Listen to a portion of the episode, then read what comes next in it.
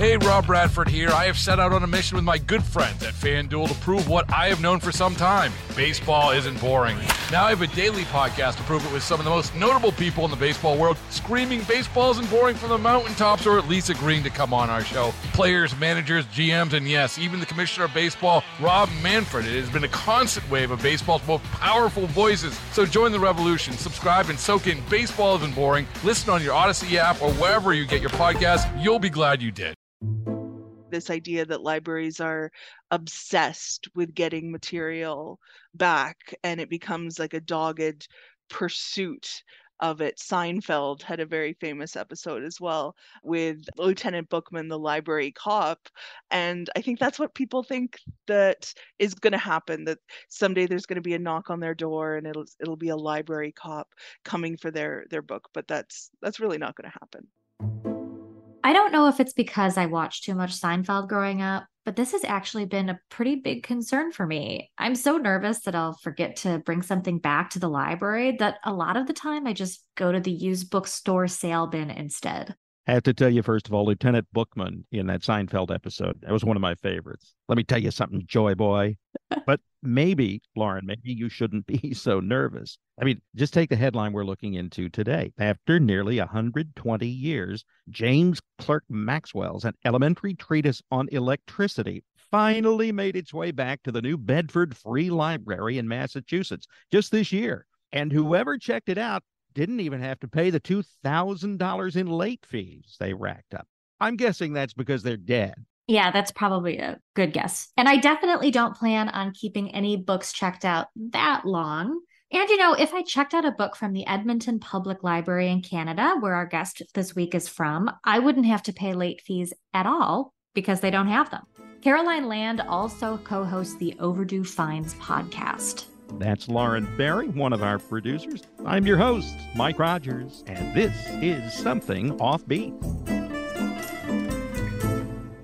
What was your first thought when you heard this story? When I heard this story, my first thought was, ah, yes, the overdue book story uh, because it does come up fairly regularly because I think it's an interesting piece of the past that kind of gets uncovered in the modern day. But also, I think there's a little bit of uh, people get to feel a little good about themselves that they don't have a library book that's a hundred years old hiding out in their house. So they get to explore that excitement and uh, also feel feel good about themselves at the same time.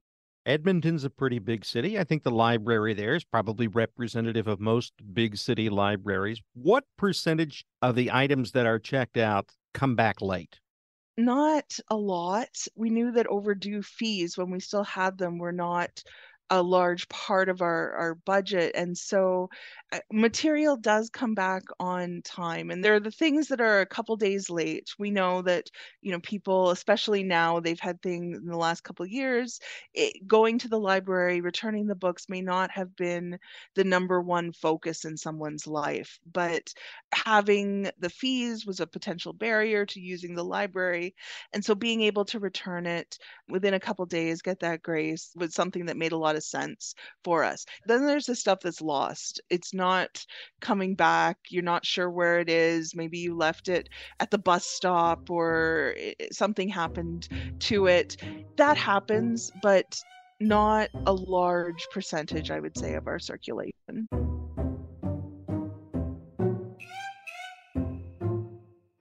Mm-hmm. These cases do pop up, though, Lauren, and not just in Massachusetts. Just this year, there was a report out of Oregon that a book was returned after 45 years, and another out of California after 96 years. And according to Reader's Digest, President George Washington is even in the Never Returned a Book Club. In 2010, the Mount Vernon estate finally gave back The Law of Nations, a book that the former president checked out from the New York Society Library 221 years prior. So, Caroline, what's the longest amount of time in your experience that it's taken for someone to return a book? I was thinking, and for me, I, I think it would be about five years So I'm not seeing the ones that are in the decades. There was one just outside the city here in St. Albert that had it was a Lucy Maud Montgomery book. So you can't get much more uh, Canadian than Anne of Green Gables, but it was 38 years. So in that when that happened, what, was the excuse? uh, it, it just gets uh, tucked away. It gets put on a shelf. You know, is it's so easy for it to happen when um, you have people taking out books from the library gets mixed in with your stuff at home it gets packed away you move something slides under a couch and you know next thing you know it's 40 years later I was going to ask you. I guess it probably does fall into th- three different categories: forgetfulness, something getting lost, and and then I guess occasionally actual theft. Right? Yeah and i like to think that it's more forgetfulness.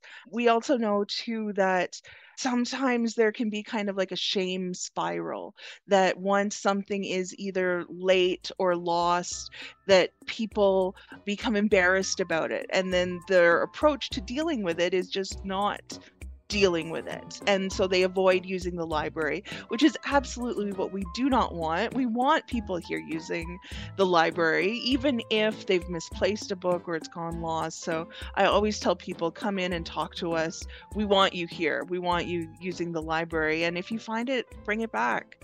But yeah, it's so easy for something to get misplaced put in your papers or work i know that some of the the older books that have been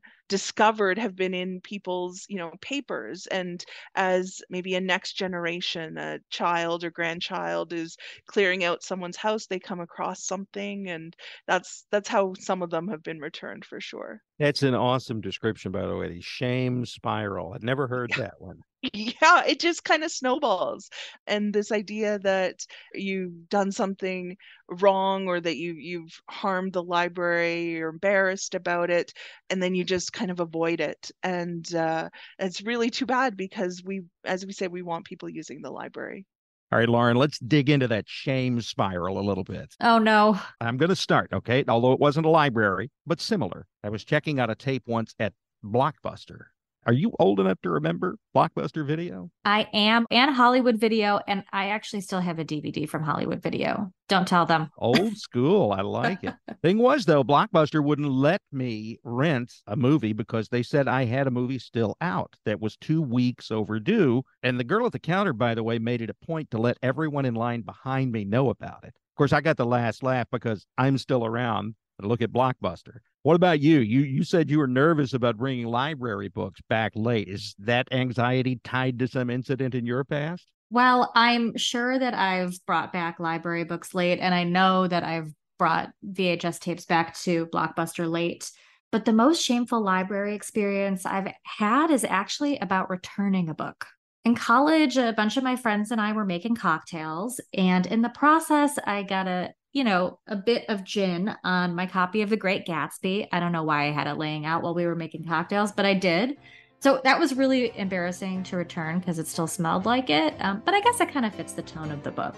You know, it's interesting because I too have some stories involving gin, but they're a lot scarier than spilling some on a book. well, I got to hear some of those sometime. And it's not just things not being returned. Sometimes they are returned, but they're in really bad shape. Have you ever seen that? The, the kind of disfigured, torn up books? For sure, that I might even be more common than than the lost items, especially the we see water damage, we see stains. I myself have been guilty of an ink explosion in my purse with a pen, and there was a library book. So I, you know, I was paying for that one.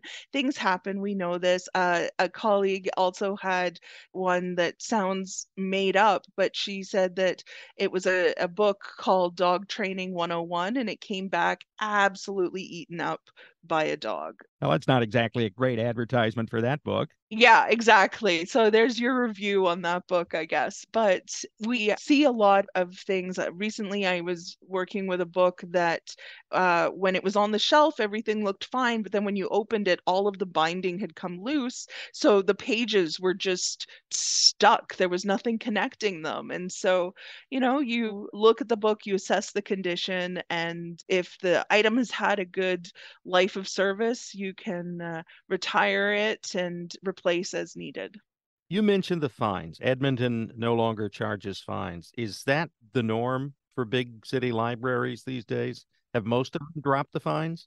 it's becoming that way. There are dozens now um, across Canada and North America that have really seriously changed how we approach this, recognizing that the fines were not necessarily an incentive to returning items on time and actually providing a barrier to people who couldn't afford or had their library access blocked because of those fines or or fees i think that our messaging here we let people know returning items on time is still the expectation because someone else is waiting for it. Someone else would like to read this book or take out this movie. And what they can do to help that is bring it back on time.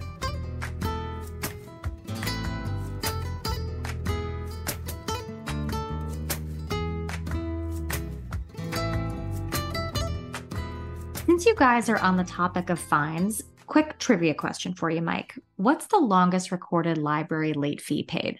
Okay, I'm going to be honest with you here. I have not looked ahead. I do not know the answer to this. I'm going to guess what three, four thousand dollars. Ooh, that's actually a little bit more. I was surprised by the answer too. So, per Guinness World Records, in 2003, a woman in Kewanee, Illinois, paid $345 for a book her late mother checked out in 1955. That's all? $345?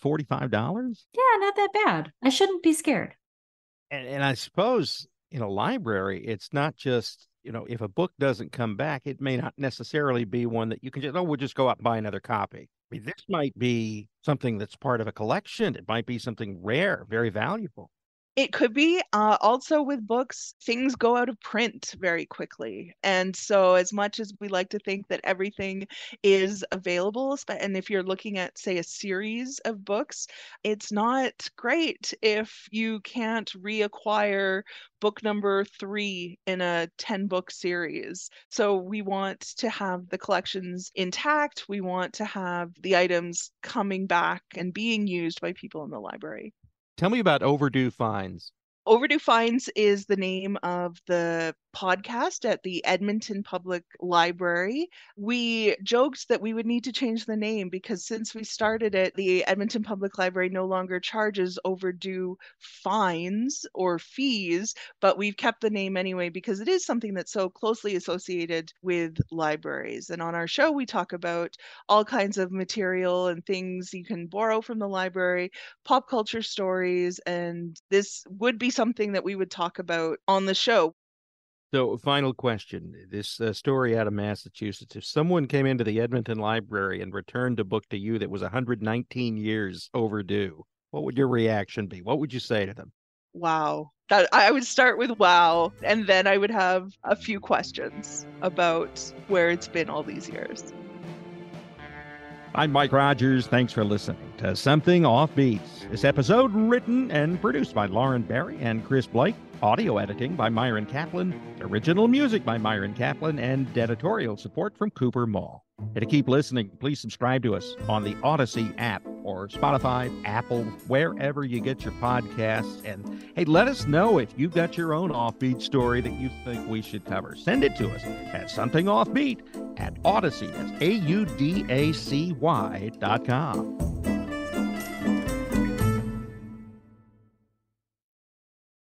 Hey, Rob Bradford here. I have set out on a mission with my good friends at FanDuel to prove what I have known for some time baseball isn't boring.